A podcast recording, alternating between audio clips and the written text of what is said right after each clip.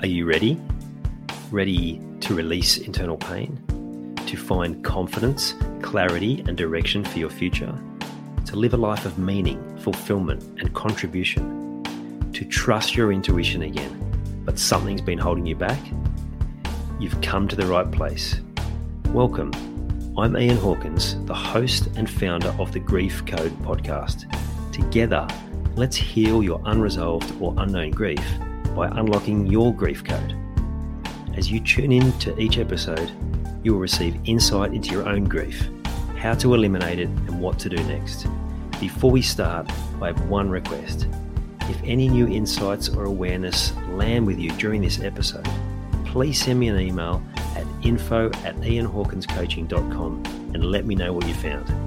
I know the power of this work and I love to hear the impact these conversations have. Okay, let's get into it. Hi, everyone, and welcome to this week's guest, Sidney Minassian. Sidney, how are you? I'm great, mate. How are you? Going really well. We met at the AFL recently, and uh, you thought everyone was cheering for you when they were cheering for Sydney, but uh, yeah. it turns out it was just the Swans, right? Yeah, it's a good feeling. Sydney Kings games, Sydney Swans games, and during the Sydney Olympics, I was the man. Fantastic. Now, there's so many different paths we can go on with you, Sidney. Do you prefer Sidney or Sid? Uh, I usually introduce myself as uh, "Hi, I'm Sidney" for the first time, and then after that, I always sign off with "It's Sid," or I'll call you and say, "Hey, Ian, it's Sid." So yeah, both, whatever works. Let's run with that. There are so many different angles we can go with your story because it's quite diverse and so many different angles but I want to start with the big stuff. And one of the things we were talking about when we met, we are just talking about business and a whole lot of different things. And and you reminded me before we jumped on is that that I was asking you a lot about that that moment for you, the big moment. So tell us a bit about that moment where everything changed in your life, where everything started falling apart, and and how that sort of played out for you. Sure. So it uh, well, the moment was um, a big uh, business failure, uh, which resulted in a financial uh, wipeout personally, uh, left me with a bunch of debt, um, lost the house, uh, three kids. I was in the US. Um, youngest one was uh, 30 days old. I had to let go of 20 people and shut down a business oh, in wow. Silicon Valley. And then, um, yeah, figure out how the hell do you bounce back from that, both mentally as well as financially and and all of that good stuff. Uh, so that's the big moment, and the, the lead up to that was, you know, my background is 20 plus years of doing different tech ventures in Australia and, and uh, a good five six years in Silicon Valley, and uh, we'd um, you know come up with a concept, done some validation, generated some revenue from a, an initial product, uh, and then we had this grand vision for a next generation version of the product and you know we you know I put a lot of money into it already to bankroll it to get it to the point that it was. Then we brought on external funding, both from private investors and then venture capitalists, and packed up wife and kids, two kids at the time, moved to the US, and to launch this business. And um, everything seemed great. You know, you've got the VC money, you've moved successfully, uh, and there was a real um, wind behind our sales, if you like. Um, we launched at a, an event called Demo, um, which there's two big launch events in the US, TechCrunch and Demo. And um, we ended up winning the People's Choice Award, million dollar prize. So lots of things where you're like, wow, this, this is really going, going well. And then from that point of, of getting all the attention and putting it out in media and, you know, the showmanship and all that good stuff, lots of interest from potential acquirers. So AOL Mail, Yahoo Mail, BlackBerry out of Canada, all these struggling companies that saw our innovation and thought this might save them, as well as your regular Salesforce and you know so on. Um, and it went from that to the you know all of that interest to the within the next 12 months run out of money product didn't really work the way we'd intended it to work internal conflict between um, the the founding team, and we had a, had to call it a day. You know, so that's it. was the writing on the wall? Like, did you see that it was coming and you like you knew that's that was the inevitable finish? Did you uh, hope that it wouldn't? Were you in denial? Like, how, what were those last weeks and months and, or actually probably days like? Yeah. So, um, how far back do you want to go? because well, it's for, so it's no, for no, you. It's, sorry, sorry, because, conscious of, right? Yeah, because um, one of the takeaways I've, I've, taken from that experience is um, look out for the false positives, whether it's in business or in life, and have the fight early. When there's a realignment that needs to happen between people, right? Whether it's a personal relationship, whether it's with your dad, or whether it's with your wife or husband or significant other partner, whatever that may be for you, or it's a business partnership, or it's a team person, you know, a person in the team that's not working out.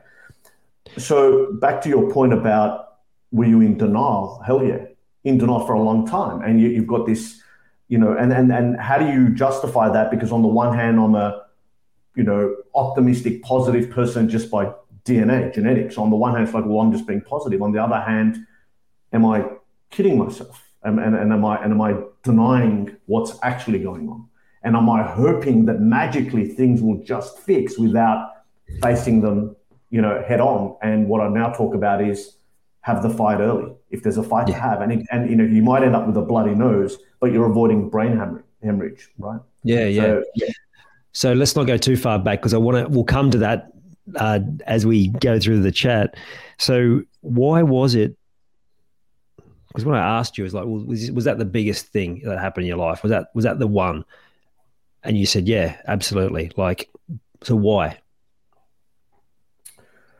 Well, I think um, if you think about from a, a, ego perspective, that's the biggest thing that ends up leveling you. Uh, and, and it was from a, you know, it was a, from a great height to then a complete drop and a wipeout, and it was this promise of I'm, you know, taking the family overseas, you know, we're pursuing something and we're going to come back and we're going to be better off financially and we're going to be better off, you know, let's say on how people um, think of us, like from a, you know, um, what's your standing within the community, you know, um, you know, could I have, have built another Atlassian? You know, could I have built another one of these companies that have succeeded, right? Um, Culture Amp or whatever. And it wasn't that. It was, yeah, we raised money, went and failed and came back. So, you know, it's leveling on the ego. Um, and then it's also um, requires you to reevaluate everything. And so it's when you say, why was it the biggest? It's because it, um, you know, and I'm glad I took it as a gift to reevaluate lots of things. And I've been, I've been really mindful and deliberate about constantly reevaluating. And now I, challenge myself and everyone else to be reevaluating every day because life, yeah. you know, is, is it moves along. It's you know never the same. Yeah. Um, you because you like, and we'll get to the fact that you do coaching as well. Because you are a coach, you're you're already seeing how this relates to the next part of the conversation. So I just want to come back to the actual event because what I know people take the most learning from is to be able to resonate with how people were feeling, like mentally what was going on for them, how it impacted their relationships. So, can we get a window into what that's like to the depth that you're open to discussing? I know you said you're pretty happy to talk about most things. So, yes. what was the impact for you personally from that mental and emotional perspective? Well, as a just in terms of personality, um, I guess I'm a sort of a protector of everybody in my sphere, whether it's my wife and kids, and then you know that's the core nucleus of who we are, and then outside of that, my immediate family. So you've got my parents, my in-laws, my brothers, um, you know, and at the time they weren't married, whatever they are now with kids. So I've got you know wonderful nieces and nephews, um, and then of course there's you know the people that backed me, like the you know angel investors who just believed in me for so long and put money, and then there's the venture capital investors who you'd say, yeah, it's risk capital. This is what the business is. You know, two out of every ten you know investments for them, you they know statistically is going to be wiped out. You know, five will just return money, and then there'll be one or two you know unicorns that pay for the portfolio. but still, like you know, so there was that sense of responsibility that comes with this, where you're saying, you know, what's the impact of the relationship? So for me, I'm a people person. Like I've been pursuing ventures all this time, but I'm actually driven by people and relationships rather than chasing the dollar. And so, therefore, the kinds of things that I've always tried to do is not been necessarily the ones that make most money, but it's been can I create the most value and the most impact? And yeah, sure, there's an element like recognizing who I am now. There's, of course, elements of ego involved. And the ego is I created something that didn't exist and it was for good and it improved something. So I have learned that about my, me. Um, but back to your question of the impact on the relationships, well, um, luckily, I've got an amazing wife who, who has stood by me and has been, you know, steadfast and solid. And she was like, "Well, you know, frankly, you got us into this. Now you get us out of this." So yeah, she was yeah. believing me that yes, it's not the end for us. It was simply. So I wasn't as worried about them, and we had young kids, so the real focus was on the kids, yeah. uh, and they didn't know what was happening, so they didn't feel it, and even everything that happened it wasn't like we were ever out, you know, thrown in the street. We've got to, you know, A, we were okay, but B, we had great support network around us with parents and whatever going, do you need help? And I'm like too proud. No, I don't want your help. I don't need yeah. your money. I don't need anything. So it was really looking after those people who were worried about me, uh, I think, right? So there was the element of that. And then there was the people that had backed me and, you know, how would, how do I, you know, continue to earn their trust and respect and, and, and, these were wonderful people. I'll never forget the first guy that ever wrote me a check, and I'll call him out because he's worthy, Glenn Fielding, um, Melbourne based, um, uh, great Australian businessman. And um, after knowing him for a while, he'd been, you know, first I tried to sell him a product that we, we were selling at the time, and he went, nah, not interested. But yeah. i really like what you're doing. Keep in touch, son. I was like, all right. So every time I was in Melbourne, I'd, I'd go, Glenn, I'm in town. You know, do you want to grab a coffee? Yeah, absolutely. And I'd tell him, we've done this, we've done that, we've done that. And then eventually came time that we were actually fundraising. We'd actually figured out something really cool. And I had this amazing deck that I prepared to, to pitch to him. And uh, he just pushed it aside and he said, just tell me what do you want to do? And I said, well, you know, we, we believe there's some smarts that we can build in email that improve the lives of professionals. And we're, we're doing that. And it's great. Um, how much money do you need? We're raising half a mil. What can you put in? 50, 100? He's like, how's 100? Yep. Literally took out his checkbook and he goes, here is the money, but do not lose your family over this. It's only Whoa. money. Wow. And how good. That was my first check that I ever got. And you go, wow. And it's not like he's got money to waste. No one has money to waste. No. But that real sense of understanding people and humans and whatever. So a little bit back, you know, why it ties into your question is I had these kinds of people that I was like, I can't just walk away from this. These people have not invested just their money, but they've given me their love, their soul, and I can't just go, well, it was a business transaction that didn't work out, right? Yeah, so they've invested in you. They've invested in me, right? And you know, um, Glenn ended up reinvesting in the next venture, which was the comeback story. But that's the kind of people I've been blessed to have in my ecosystem in uh, surrounding. Mm. So, anyway, so was there an element of you? Uh, was it guilt? Was it shame? Like, what were you feeling about the fact that these people that had invested in you and then having to make that ultimate call to go, well, we, we can't take this any further. We're done. Look, um, all of the above. Yes, guilt, shame, disappointment, um, in, in how it happened, disappointment in myself. Um, and I could have, you know, and they were all very kind about it because this was right at the time of the GFC. So everyone went, everyone was saying, Sid, we can't believe how far you did push this. We can't believe yeah, right. you did get follow on funding. Oh, there was GFC. So the venture capital market was tied up, so you couldn't get follow on funding after your follow on funding. And I was like, no, nah, that wasn't it we just screwed up. We self imploded. I was founder CEO. I could have done better. I didn't, right? And and so yeah, so so therefore it was that honest conversation with them, and it was also that sense of yeah, I, I, I screwed up, but I didn't. So I owned it, but then I also recognized that in the big scheme of things, um, I will bounce back.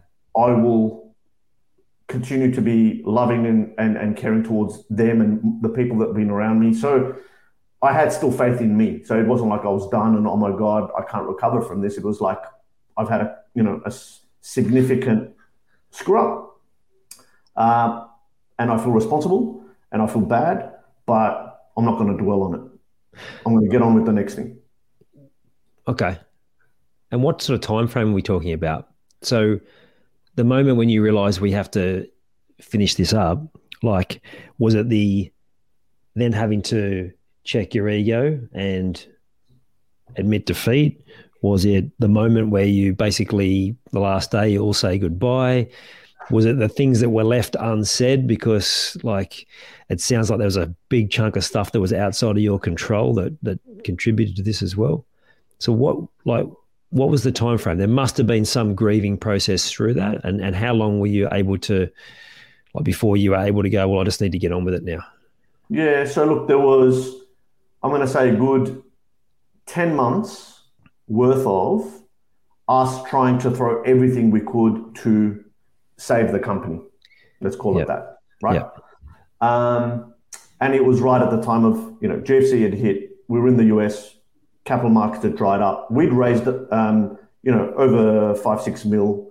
And so when the next round of investors look at you, they say, great concept. I can see why you're passionate about this. I can see when you show traction and that this is good going off, come back to us, we'll invest. But the problem was our product had not quite found product market fit. The concept was great.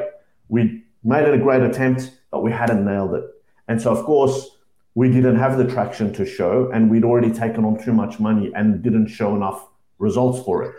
So we were trying all sorts of things. You know, we ended up, I, you know, we brought out um, product management specialists. We brought a US based CEO. So I stepped down from the CEO role into a, you know, uh, chief evangelist sort of role. We, we, we tried, so there was a period of, we were trying lots of things, but what ultimately resulted was me speaking to the board and saying, and they probably would have invested more money, the existing investors, but it was me knowing, you know what, we are, this is not going to go anywhere because we have other issues. We have founder issues. I was having issues with my co-founder.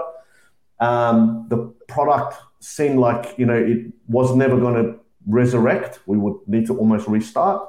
And so there was this grieving process. So trying to understand your question, yeah, there were months of us trying all sorts of things, but you know that you're now throwing everything at it. And then, okay, you've tried. You've tried doing everything you can to save it, but you're better off calling it, you know, quits, putting a line in the sand and allowing everyone to go and reinvent, restart, redo what they got to do. Um, was there a moment? So that, that, was sort of a timing thing, I guess, building on, onto that. But then there was that critical moment. My son was born um, in October uh, 10th of the 10th of the 10th. And then I specifically remember 30 days later was when we shut down the company. And then the impact of that was, you know, I was in the US, my visa was connected to the company, which meant we had 10 days to leave the country with a 30 day old kid. And, you know, I've just lost everything. mm. So I've lost the company, I've lost my job effectively. So I'm no longer CEO, chief, chief of evangelist liaison, whatever. Um, and uh, I'm in um, the most expensive part of the US, uh, Palo Alto, at the time. Uh, so I'm paying four grand a month rent. Plus, now I'm on my own, which means not through the company, which means I now have to pay two grand a month health insurance. So that's six grand a month. Whoa. Uh, you know, after tax, before anything, let alone you know what what's happening outside of that, like car and yeah. you know yeah. living expenses, whatever. Yeah. yeah. So that that was sort of the lead up. So there was a lead up, but then there was this moment of I've got to put food on the table, and so I don't have time to dwell, right? And so yeah. So was the your child being born the moment, or was there an actual moment where, like, was it you're in a meeting and suddenly you're like, or was it like when you're away from work where suddenly it just dawned on you that this is just this is not going to work no matter what we do? Yeah, so um, a month or month out from when my son was like a couple, the last couple of months before we shut down, like there was intense company activity, board activity, where everyone, you know, we're trying to throw different things at it. but then it was that moment of, you know, there's an element, there is one more element of truth that I've been holding back. I just need to have it out with my co-founder. I need to have it out with my board, right? And just say, look, this is the way I see it, and we're done. Like we're done. We're done, right? Uh, and for these reasons, we're done. And and let me give you the clarity of why this is the case. And it's, you know, it's all basically being able to say we failed, and so we can keep playing, you know, cover up and games and putting more lipstick on the pig as such. But I don't want to do that. I don't want to do that because I'm just delaying the pain. So one, you know, mm. so let's not let's not do that. So there was that point where I went, yep, I got to have this conversation. Had the conversation, um, and then we went into again different scenarios, different possibilities, and then all together, board agreed, yep, this is the right thing. And so then there was the what you try to do is you have a what is it called a uh, orderly shutdown. So you pay everyone what you owe them. So you don't wait until you've completely run out, out of money. You pay everyone what you owe them. You yeah. pay, you know, so all the employees say no one else other than uh, investors and us as investors and co-founders were impacted. You know, everyone else that needed to get paid, everyone, all the team, they got looked after, and that's doing the things at the right time, right? So you're not completely run out of money and then leaving enough money in the bank to do the orderly shutdown from the tax perspective and legals and everything so that, you know, it didn't affect people. Mm. Integrity. Yeah. I, I, yes, I, I, you know, and and you know, I, struggle with I, struggle with saying that yes, absolutely, because you know, my point was there was a element of truth that I was still holding back and I, and my lesson now is speak up early, have the fight early. The transparency will always save you, right? And so yeah, yeah. So so you so we we can always you know integrity again. It's um, contextual and and there's yes. grading. so yeah, yeah. Uh, you, you mentioned you were disappointed in yourself. Was that the element you were disappointed? Is because you should have acted sooner, or was it in the moment? Like, yeah, you tell me. Like, what? what, what tell me yeah, more about the so, disappointment. So, so absolutely, absolutely. Um, I'd lost my own authenticity because authenticity, for me, in the way I describe it, is what you're thinking and feeling on the inside is what you're saying and portraying on the outside at that point in time. And people change. So people say, "Oh, be be authentic, be you." I mean, what the hell is that? And happy to go deeper on that with you. Um, but back to that authenticity point, all along there was things that I knew in my gut that I was not comfortable with, but I kept giving uh, less value to my values and more value to well maybe I don't know. Maybe this is the way to play the game. Maybe these other people know better than me right? Rather than going no no no no no. Like now it's either going to happen this way or it's not going to happen. Not with me anyway. And it doesn't mean I'm right or wrong. It means I'm right for me. And mm. that's where I've got real super clarity on in, in the way I've sort of approached it from that point onward. So, yeah, so um, I should have um, walked away earlier or spoken up earlier, but not let it get to where it got to. And that's where yeah, I learned it. That's where I learned it. I got a sense of uh, frustration or maybe even deeper anger around you mentioned that that promise to your family now I, am going to guess here that uh, you mentioned the you know your immigrant family. Um, that's not a big part of your story, but it is a significant part. I imagine that community plays a big part of that for for your family, from what you, we have talked about. So, was the that the the the frustration around that promise to family was it the bigger promise, like immediate family? Yes, but is it that bigger? You know, like there's a certain pride and and probably internal competition, but also like it's a honoring the name of of our family and sure. So um, no internal competition as such um, in terms of I'm the eldest of three, so so my brothers continue to you know they've both done really well for themselves, very successful, but they continue to respect me and look up to me, and to this day they come to me for guidance, advice, whatever. So um, there's no there, there was no rivalry like that, but that uh, especially for let's say the parents and the in-laws and the and, and, and the broader community. Well, yeah, you know, you know, we, we came to this country for, for the betterment of the kids. And, you know, Sid has taken an alternative path because I didn't do the traditional just go to uni, just do it. I did uni part time, got I failed, I got thrown out, I went back in because I was always more interested in entrepreneurial things and things that I felt like are gonna be different and make an impact rather than following everyone's normal footsteps. So, you know, to be able to say, okay, we did something and then and then we succeeded would have been good from that. Yeah, you know, the the parents feeling, you know, yeah. uh, proud and you know because you have this dependency right but you grow up sort of wanting to please right and so that's hard coded that that was uh, built yeah. in so and then there's the them being proud but then also knowing them going worrying too much oh my god what's going to happen sid you've lost you know the, the mm. business and what's going to happen with you it's like nothing's going to happen. Everything's fine. We will we'll get on with it. But uh, things yeah. always, I keep saying, Mum, things always work out. Remember, because yes, a blessing that you always say that. So it's it was those kinds of things where you know um, that that that was uh, yes, of course, plays on your mind at the time, and and you hmm. um, care about it. Yeah, I, I, get a really strong sense that you, you're you're so certain within yourself around these things, but it's that deep care for the most important people in your world that actually gives you the most most of the challenges around that. It used to, but it doesn't anymore. Yeah, good.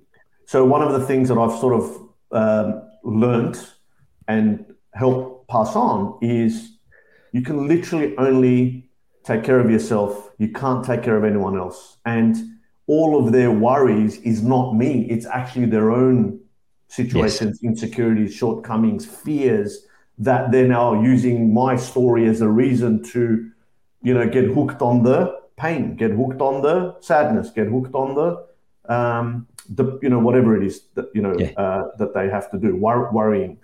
So yes, I, I used to think, oh, it's my responsibility, whatever, and that's why at the time. But now, not that I don't care, I care enough to know that the sooner I make this your responsibility, whether you're my child, you're my parent, you're my spouse, you're my employee, you're my business partner, you're my customer. This is not me walking away from the things that I'm responsible for, but how you feel and how you think is absolutely your responsibility, right? And how you interpret situations, absolutely your responsibility. So, yes, I used to sort of take it on and, and think it was my, I was responsible. I'm not responsible. I'm not responsible for how they interpret things, especially when it's me not doing anything directly towards them to affect them, insult them, humiliate them, or anything. It's me living my life, having a crack, you know, on yeah, something that's yeah. positive, and it hasn't worked out. Okay, you know, try something else. Try something else. Exactly. Love it. You mentioned before authenticity. So, what did you learn through that process about being authentic, and what was the lesson that it gave you? Um, so self awareness. Uh, you, you you try to just keep peeling the layers off the onion, right, and go right. This is who I am. This is what really drives me. This is what I really care about. And yes, I'm very flexible and accommodating, but these these things I'm uh, these things matter to me. There's certain things that matter to you, right? Whatever they are. And I, and so back to the authenticity is that you want to make sure that you're in alignment with your own beliefs and your character at that point in time. And think people change, scenarios change. But yes. whatever scenario you're in, you want to make sure that you are in alignment with that. So, um, you know, there's an alignment check all the time that sort of now happens. Um, that, that I say, am I am, am, I aligned to my bigger purpose? Am I aligned to my character? Am I aligned to the things that I am calling values at the moment? And is there? And then in terms of lessons taken away, I already spoke about the have the fight early, but then talking about you know trying to build values led and and deliberate culture rather than um, letting it happen accidentally um, and making sure you double down on that um, rather than saying, well, yeah, everyone has to have culture or there is culture in the business or whatever. And I took those lessons and in my next venture, which was my comeback story, Contexti, um, I, I, I, was so um, disciplined and focused about it. So we used, you know, it was a big data company, and we used to go on, you know, we ended up working with Channel 7 during the Rio Olympic Games, Caltex, SAI Global, Woolworths, big brands, 100 plus big enterprise customers, which, and I built that into a good multi million dollar, 80% annuity business before um, getting acquired. And but in that, when we used to go and pitch big data analytics AI, we would never start talking about either those customers that we already had or those uh, capabilities we had. We always used to start with here are the company values we want to share with you in a customer pitch or in a partner Excellent. pitch. And we yeah. used to start with that. And every one of my team members, irrespective of their role, was able to start with that and articulate that and follow that through in the deck. So I codified that in the company culture. And I was very also clear if you, this doesn't work for you, it's okay. You don't have to be here. I'll help you find another role. But if we're here, here are the values that we want to uh, abide by. And that was me taking what I thought I'd done in a weak way in the last previous failed venture, and I was yeah. codifying it in a harder way in the new venture. Um, so that was that was one thing, and then also being able to differentiate between um, false positives and real positives, because you know when you're a positive, optimistic person like me, yes, everything you might say looks positive and great, and there's goodness in everything. But it's okay to say, yeah, that's good, but for what we need, it actually won't move the needle in terms of a person's capability or you know you're a lovely person you're very capable but you're not there where we need you now. Or um, this customer behavior or this prospect behavior is nice but it still doesn't prove to me there's product market fit which is where most companies will fail right? They never yeah. land that product market fit. There's this semi success and that's that semi success that kills businesses. It's not the failure. It's the semi success that makes you go yeah i'm not going to kill it and try something else. I'll just keep hoping that next month, next week, next six months, next year, it will improve, right? And so, yeah, a whole bunch of lessons that came away from that. Mm. And one of the things I've picked up around your language is you've said, well, This is my belief. This is how I'm talking about it at this moment. So, from the lessons you've learned, it sounds like you've got a real sense of how everything's continually changing and evolving, and you need to be able to move with it, whether it's industries, whether it's the business, or just your own personal journey. So tell us a little bit about that, how you've become this ability to be so agile. Yes, from a business perspective, but but personally, and and how would you help, or how do you help other people to have that same ability? Mm. So there's a couple of things there. One is um, I always start everything with uh, I own it 100%. Like whatever's happened, I own it. So whatever, um, because it's empowering to own a situation rather than being the victim or this happened to me. Okay, so that I, I was look, and and again, like there are some things that I, I was always preconditioned for. Like I was the guy that at the age of 16, 17 was reading Tony Robbins books and you know, at the age of 19, I convinced dad to give me 700 bucks to go to the unleash the fire, uh, unleash the power within and walk on the fire. And to this day, he says, you know, I'll cook you an Armenian barbecue in the backyard. You can walk on that fire. Why did you have to take my 700 bucks and pay someone to walk on someone else's fire, right? So we still joke about that. So, yes, I've always been, you know, preconditioned, if you like, or I've liked the concept of always being positive. But there's there's depths to that where it's like no no no I'm going to own it. And there's difference to just going you know um, some, something happened to me or someone else's fault but I'm, that's okay versus no no no no no. I'm 100% responsible for my life. Whatever's happened it's me. So that's the uh, first thing. Secondly it's um, it was an experience that I had. It is not me.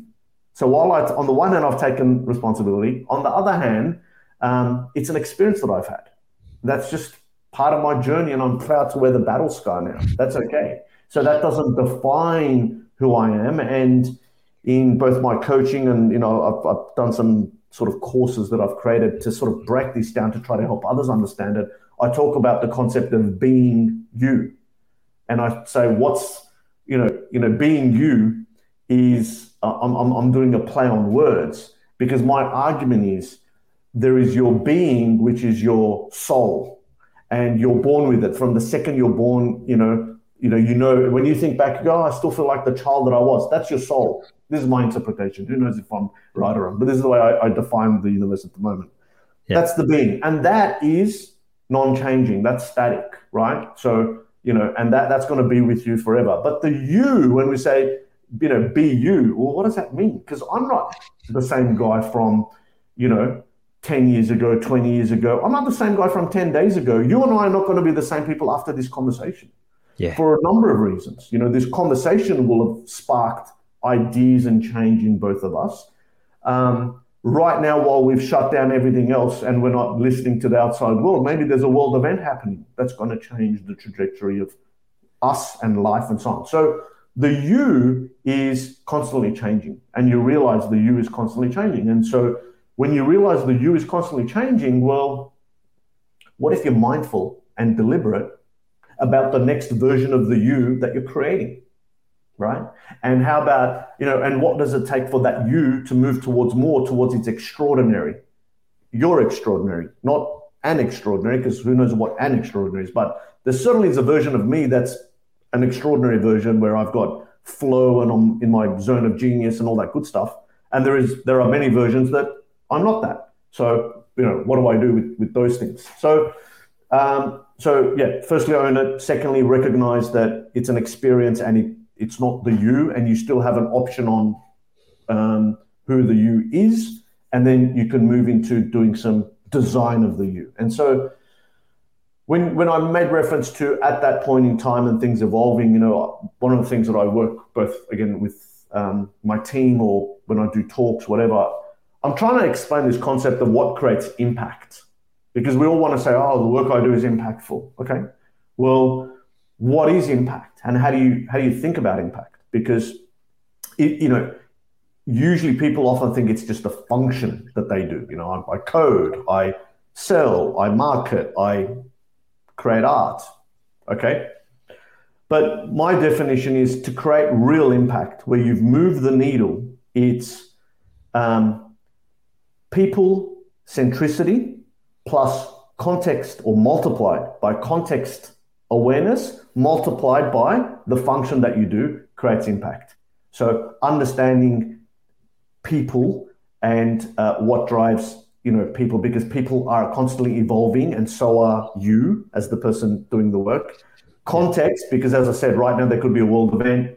You know, interest rates go up, interest rates come down, wars happen, markets change. So what is the context in which this work that you're going to do, right? So it's people that you're working with, the context in which you're doing it, and the, then the function. And here's the thing people are constantly evolving and const- context is always changing. So it's constant work and it's constant awareness that this is how you become adaptable to create the impact. Anyway, mm. I've gone off Love on a tangent for you. No, no, that's good, and and and I and I love how it's all like you systemized, like even that side of things, the learning from yourself and how you be able to pass it on to other people. I, I'm endlessly curious about people's sources of motivation. So, what drives a 16 year old to want to go and see Tony Robbins? Like, what what were you experiencing then as a teenager that had you looking for something more? Like, were you going through challenging moments at school? Like, was it um, with friends? Was it family? Like, what what was sort of going on that led you down that path? Mm. So, um, when I landed in Australia, I was four and a half. I was called Sidney, and uh, you could imagine uh, you, you, can't speak English, you start kindergarten, your name's Sidney, yeah, you're, you're, the target of a fair bit of bullying and, and so on. So my stories in that way started with uh, bullied, and then I was also doing martial arts at the time, you know, as a six-year-old doing karate lessons. So I would stand up for myself and, you know, be not not worry about kicking someone in the shins or punching them in the gut if I, you know, they were bullying me, right? Yeah. Um, and at one stage, I, I recall having this moment where I was like, I'm the most hated kid in all of year one or kindergarten, whenever it was, right? At I age. I, I had this I had this awareness that every, you know, like everyone like I'm the yeah, everyone everyone's like, you know, um, no one's getting on with me. So and then the, I felt like there was a decision point at that time. And it's so crazy I think back at that age, how did I have this awareness? But anyway, I had this awareness where I went, this can't continue. Like this, like I have to take, I have to take control of this. And I probably articulated better now, right? Having thought about it. But I went from that point to when I was in year six, I was selected school vice captain by my peers. And then heading into year seven, went to a school where there was a lot of school pride. And, you know, we were the first cohort as year seveners that the peer support programs kicked in. So I distinctly remember they came and said, right, out of the year seven cohort, you know, how many kids there were, 300 kids, who wants to do a presentation to the, at the school assembly about their experience with peer support? And of course, first hand that shoots up is me. Um, and then from then on, I did become a peer support leader. I was in the debating team. I did the Duke of Edinburgh Award, got my gold all the way through. Um, I was in the school, you know, different council steering committee, school prefect. So back to the story of how do I land on Tony Robbins, I always had this thing that I'm going to be a leader. And I like the concept of helping others. I like the concept of coaching, leading, you know. And when I saw that he had a certain language and a mindset and this, you know, uh, great way of talking about things, I was like, yeah, I can, I can buy into that. now, I've not mellowed, I've balanced out some of that um, great American rah-rah that, that, that yeah. I've learned from him and others, as well as over time really interested in Mooji and Sadhguru and some of the Eastern philosophy about life and wisdom and balance and, and all of that. And, and then I'm trying to create my universe, whether it's firstly for me, then it's the people who I have the privilege of serving, whether it's my kids, my wife, my company, my, you know, the, the, the people that I coach. And so back to your question, how did I land that? It was never like, oh, I'm, I'm struggling, I'm on the, it was exact opposite. I saw something that I was like, wow, imagine standing up and being able to influence 10,000 people in a live arena. That's awesome. So it was, it was a lot of that that drove it. Fantastic and you might say uh, at that age it was like no it was at the opposite. It was from a good place but you had to go through those early struggles to get to that point of like stepping into that leadership space and, and across those those short times. A little transformational moment in your life in, in kindergarten age one uh, massive. That's right. Yes. Yeah and it's only when you look back the you know it all makes sense or you can you know as steve jobs would say right when you look back yes. you can you can connect the dots. Join the dots so, yeah. yeah join the dots. So yeah, yeah it, it made more sense to me later on when i thought about it. At the time i i was just i guess maybe listening to my gut listening to my wisdom listening to the extraordinary version of me at the time that was navigating me guiding me right? Mm. and and and trusted that i went with it rather than followed someone else's advice on something Love it. You uh, you mentioned there, like the Steve Jobs speech. Uh, I think it was Stanford address. One of the things he talks about is like you can't join the dots. Join, oh, you can only join the dots looking back. So looking forward, you have to put faith in something, whether it's uh, what does he say? The car, karma, life, uh, the universe, whatever it is, you have to put faith in something. And you described how that that's kind of how you sell things to your mum, right? Everything will work out. So how do you what's tell me about your faith and then how you are able to really promote that for other people to to have that faith and then trust in the faith. Yep. Yeah, so and I'm glad you're using the word faith and the universe. I think so you know, ethnically Armenian, you know, we're the first Christians of the world and such a big part of our identity and whatever. But over the years, I'm, I'm i can clearly say I'm not religious at all, uh, but I have a massive amount of faith that um, there's stuff that we still don't understand about the universe. Yeah. Um, there is um, something sort of uh, not magical in the sense that it's um, you know, I'm going to sit there, close my eyes, and I'm going to grow taller, or all of a sudden hair's going to grow on the top of my head, which I've lost, or or I'm going to make money. Not, not not magical like that, but in terms of that, there is this source power in the universe that we still haven't learned how to tap. So I absolutely believe in that, and believe that we've all got um, real capabilities, um, real wisdom, real insights, and we just need to learn how to harness that. So I'm trying every day to, to understand me better and be able to tap into what I know. Um, but it, it's interesting because with my kids, for example, I keep saying to them, and as, I, as they've grown up, that you know your superhero, the person that you look up to, the person that you believe in. Um, you know, I don't I don't sort of talk to them about religion, uh, but I don't even make refer to God or anything like that. I actually say to them, um, the person that you should really look up to is the extraordinary version of you. Love it. Right, and uh, and not your dad, not your mum, not you know Batman, but the best version of Dylan, Jaden, Talia. Like they are the people that's going to guide, give you the best answers in life.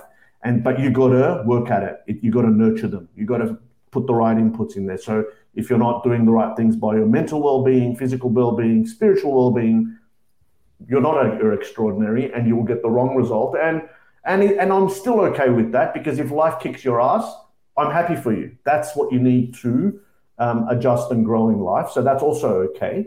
I'm not going to be that worrisome type parent. Um, but uh, yeah, so my back to the broader faith, yeah, absolutely believe that um, we're looked after. I, I, believe there's abundance. I believe there's goodness out there. I also believe things happen for a reason that sometimes we just don't understand right now. That doesn't stop me from taking a swing. So I won't sit back and go, well, if it's meant to happen, it'll happen because I'm sitting down. No, I'll absolutely go for it. Um, but in the mind, you know, there's a lot of manifestation that you can also do that positions you and everything else. And then you go, is this voodoo? Is this magic? Is this rubbish?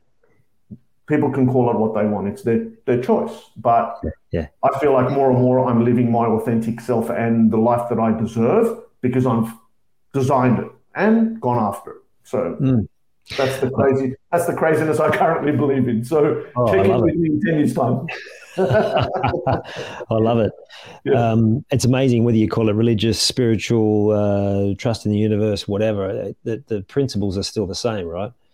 And uh, we can apply them. And and I like how um, Dr. Joe Dispenza looks at it from a scientific perspective. It's the same thing, but he says it's part of like we bring in like billions of bits per second, but there's a part of our brain that actually can process it, and it can only process in the tens of thousands.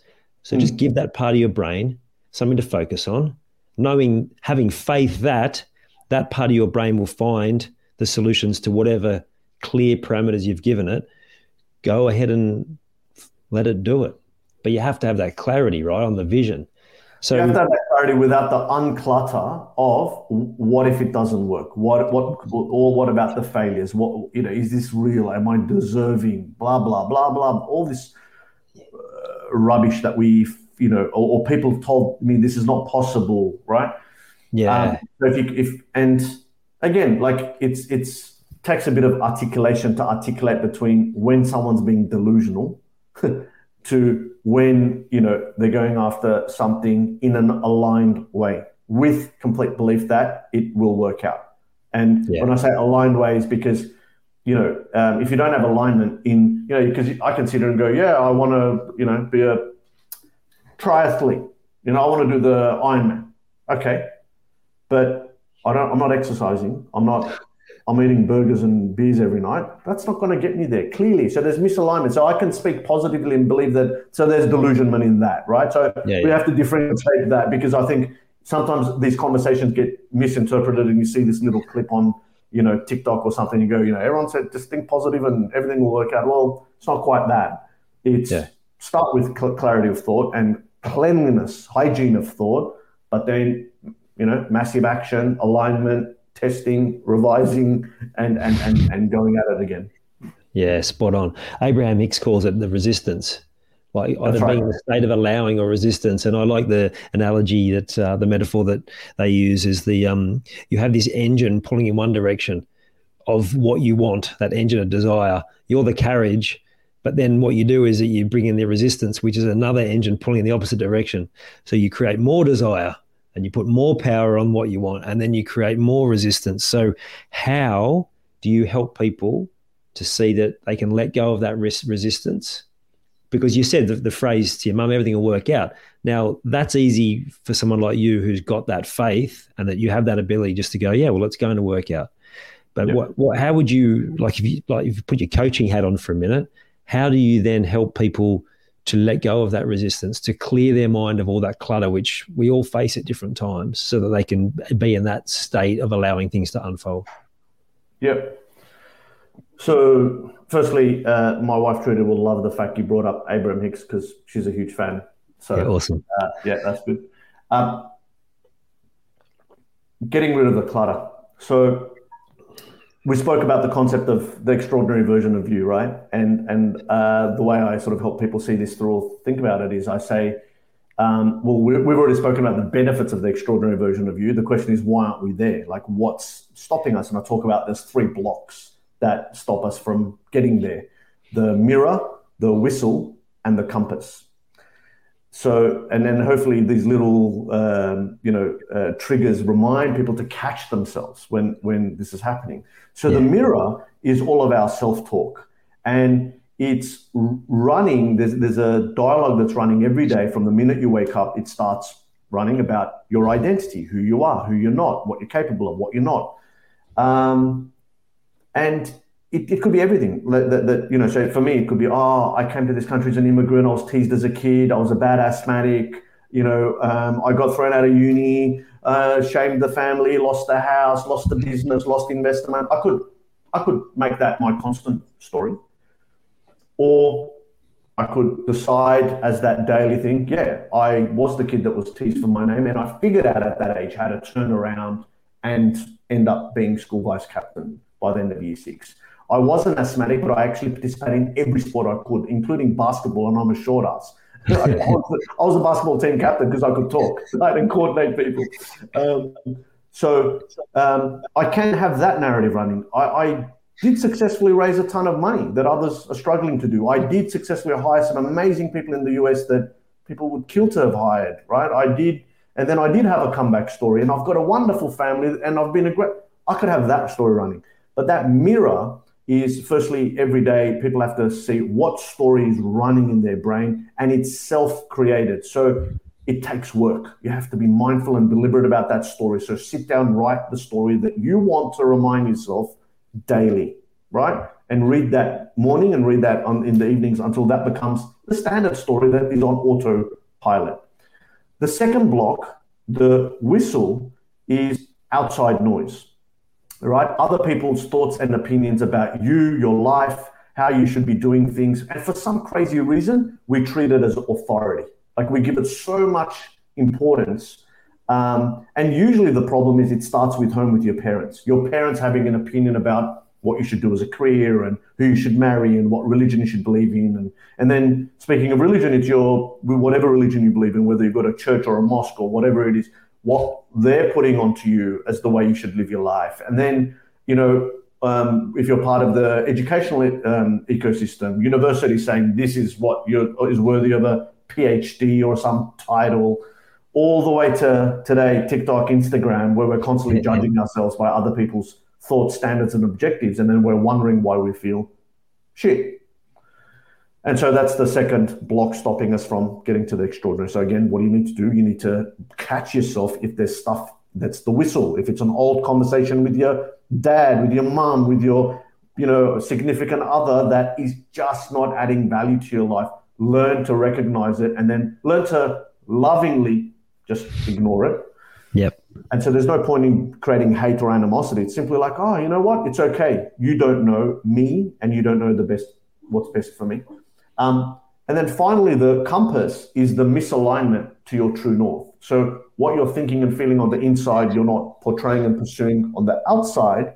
And what and how does that play out in real life? Well, you've probably got got a job that's well paying, but at a company that's eating your killing your soul, right? But you've yeah. got this mortgage because you took it because of the whistle and the mirror. You had to have the house and the second car and the holidays and the clothes and shoes that you really can't afford or don't really need because that's not really, you know, you know, you've just decided that needs to be part of your identity. It's actually nothing other than ego and societal expectation. But you're now stuck in a rut. You have to do that job because there's mortgage payments to make and, and so on. So misalignment, not doing work, not doing the the not having the conversations you need to, not having the job that you need should be having. That's the compass. So back to helping people, being able to believe that things are worked out and uh, everything's going to work out. You've got to address these three things: mirror, whistle, compass, and um, it's constant. And and and and you know mostly whatever people throw at me, I can fit into one of these three categories and go, mm, that's a compass problem. Mm, that's a mirror problem. Ah, that's a whistle problem. It, it fits mm. and, and let, let's see how you can create an antidote to, to that. So you've got your own built-in self-reflection device to have that awareness and then to be able to change on the run. Yep.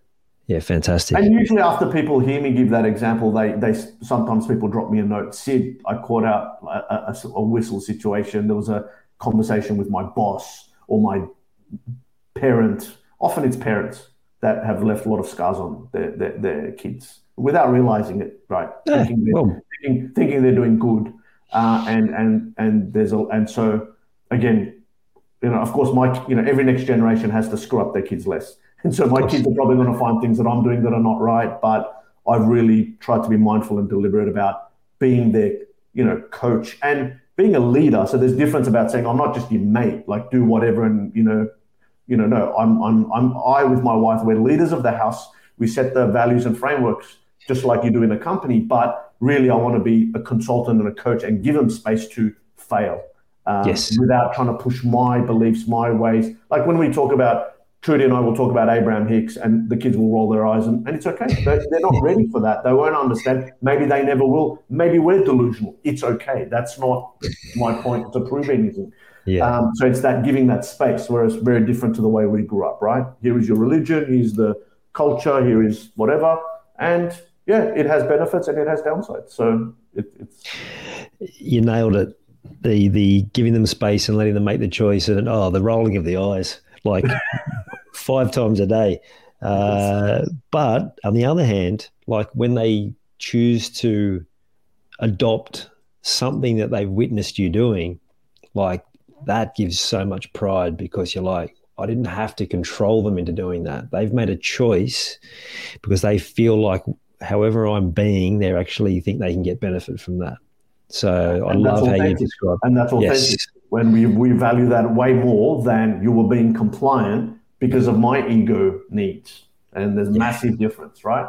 So there was a yeah. pull rather than a push, which is the same thing around leadership, which is the same thing around sales. Like you want to pull, you want customers to be attracted to you rather than you would force them. We had a tactic, we had a close, we had a winning line. You know, people are over yeah. that. Yeah, hundred percent. You want them to select and make the choice, not be manipulated into something they're only going to resent later anyway. Mm. Spot on. Now, we haven't even got to Saasyan yet. so now that we've had the conversation, it seems a really a great lead in seeing how you described some of your upbringing. So tell us a little bit about Saasyan and why you're so passionate about it and why you're so in alignment with this brand. Yeah. So um, Saasyan's a um, online student safety company. We have an AI powered software as a service SaaS solution that we deploy into schools, um, specifically in K to 12, kindergarten through to years 12. And uh, really, the mission of the company is to enable schools to ensure the online safety of their kids, of their students. And as you know, um, you know, using technology is part of the way we now learn. Um, it's part of the way we now socialize. It's part of the way we play, and it's a very important part. But of course, along with like everything else in the world, there's lots of harm that can happen there. And it is another, in a way, it's almost like another playground, right? And so that duty of care that we have in the schoolyard to, you know, make sure that a kid's not running towards another kid with a stick and going to poke them in the eye and make them go blind. Well, the internet has these kinds of uh, things that we have to, you know, as society, let alone as a school and or as a parent or as a government, yeah. as society, we have to be responsible for. So Saasyan's mission is to use cutting edge AI cloud technology um, to give enable the schools to look after the well-being of their students. So our product sits in the schools and helps to identify and alert and intervene against cyberbullying, self harm, suicide, threats of violence. And more recently, in the last couple of months, we've also announced um, integrations where we're also helping to identify image based abuse, which is also known as revenge porn. And uh, in fact, in the last week, we also announced a um, online grooming alert. So being able to understand if there's an adult trying to groom a kid, you know, um, get them to wow. keep a secret, send a photo, um, keep, you know, not say something to a parent or pressuring them to, um, you know, search up things that are sexual in nature or or whatever. So Saasyan was one of the companies um, that uh, I'd been uh, coaching for for a while, and you know, the founder um, Greg Markosian, um, who's now my business partner, fantastic guy, really committed um, to building great world class product and um, also something that's so mission driven, right? So it's very easy to get behind a business like this. So the opportunity came up for me to step into um, a CEO role to help push this further, both across Australia and we're now expanding into overseas markets.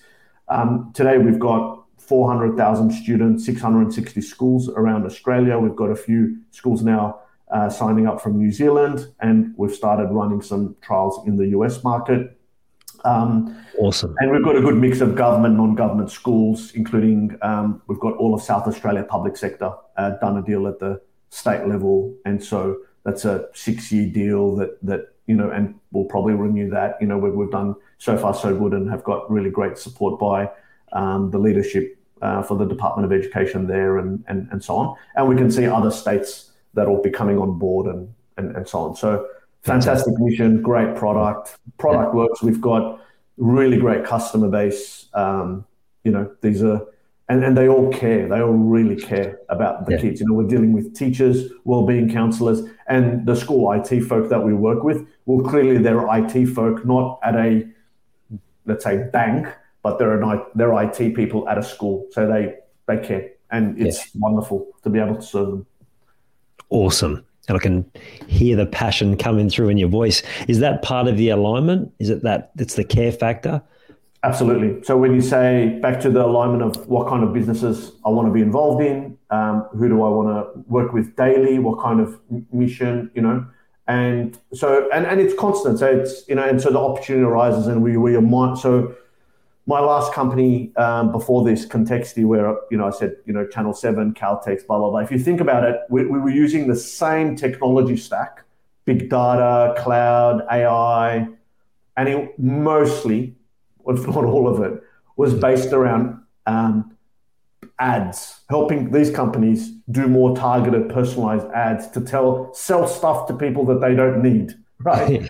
so you take that. So it's not like I'm perfect. I've always been like, but it's this constant improvement in your life, right? Where you go, yeah, like this talks to me more. Where yes, we're using. I love technology. I love innovation. I love you know cutting edge stuff. But actually, we're using it for good. We're using AI for ethical reasons. We're using big data in, in, in a safe way because you know the school holds the data. It's the data that's already the school. So we're not you know passing it around or selling it or anything crazy like that. Not that we were at Contexti, but you hear all these bad stories, right, of what people are yep. doing with data. So yeah, absolutely, um, it's this constantly moving closer to your truth. And so, absolutely, when, when the Saasyan opportunity came up, and I've, I've, been working with the founder for, for roughly four years as a, I've been coaching him. Um, so it just made a lot of sense, right? Like, like yeah, with my go-to-market skills, um, we can create a lot more um, brand awareness, noise, and and build a kind of culture that's worthy of this mission. And so mm. um, let's do that. So that's yeah. what that's the journey I've been on for, for the last eighteen months. And again, I can just see that it's such a great fit because of how much you light up when you talk about it with such certainty as well. So it's it's great to hear. Mm. Tell me, you've talked about this throughout, whether you've referred to it as flow or uh, zone of genius or superpower. What's your superpower, Sid? What's my superpower? Yeah. Um, I think I'm highly empathetic. So, so, and I think that's different to an empath being, you know, someone who takes on other people's pain. Uh, it's not that. I won't sit there and dwell in people's pain, but being empathetic um, means I'm quick to, you know, and, and maybe this is because of the journey that I've been through. Maybe this is because of the, you know, cultural diversity that I've got. So speak a diff, you know, multiple languages outside of English and, and, and so you start getting a sense of people come from different perspectives, right? And so that, you know, my superpower, that empathy of going, yeah, you're trying to say this, you're trying to say that, you're missing each other. I'm a, a good glue in between. So often I've described myself as the glue between people, technology, and change because I've been in technology innovation and entrepreneurship for many years, but I can't put two lines of code together. I'm not a technologist, I'm a people person. So if you say, what's my superpower? It's people. I really believe I've, you know, I've, I, I and, and, and the more I say it, the more I have to become better at it, right? So it's one of those yeah. self fulfilling prophecies. And that's why I care to think about how do I help others understand what I understand around what creates impact and context and people and you know, mirror whistle compass and all those things. And that's why I, have I've gone down a path of creating content and language and frameworks because I was like, yeah, it's no good me just saying I'm good with people and it's instinctive. How do I deconstruct that so that I can teach it to my kids? How do I teach it to my 70 year old immigrant parents who are both still working, God bless them, right? Um, and, and, and have to navigate society and politics, you know, in, in, in the way they, what they do. Um, yeah, so, so I'd say my superpower is people and empathy. Love it. Great answer. Where can people find you, Sid, if they want to know more about Saasyan or they're looking for a great business coach, CEOs and founders, right? Where can people find you? Sure. So um, Saasyan, you can find us, of course, at saasyan.com. So it's S A A S Y A N.com. And uh, with me, look me up on LinkedIn. Hit me up on LinkedIn. So it's, you know, you can see the spelling of my name on this, um, uh, Sidney Minassian.